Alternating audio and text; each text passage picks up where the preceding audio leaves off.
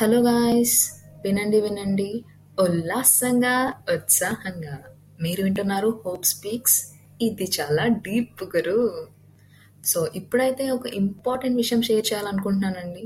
Hope you like it ఇది మాత్రం మన యూత్కి మెసేజ్ అనమాట చాలామంది మెసేజెస్ చేస్తూ ఉంటారు. చాలా డీప్ మెసేజెస్ చాలా లాంగ్ మెసేజెస్ పారాగ్రాఫ్లే రాస్తూ ఉంటారు.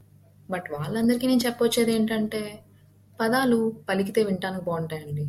అక్షరాలు రాస్తే చూడటానికి అందంగా ఉంటాయి. వాటిలో ఒక నిజం ఉంటుంది.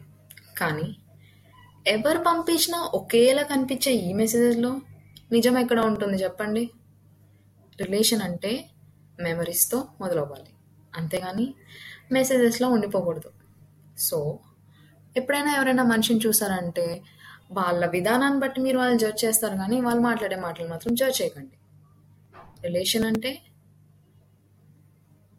వర్డ్స్ కన్నా వాళ్ళ యాక్షన్స్ని చూసి ట్రస్ట్ చేయండి. Hope you like this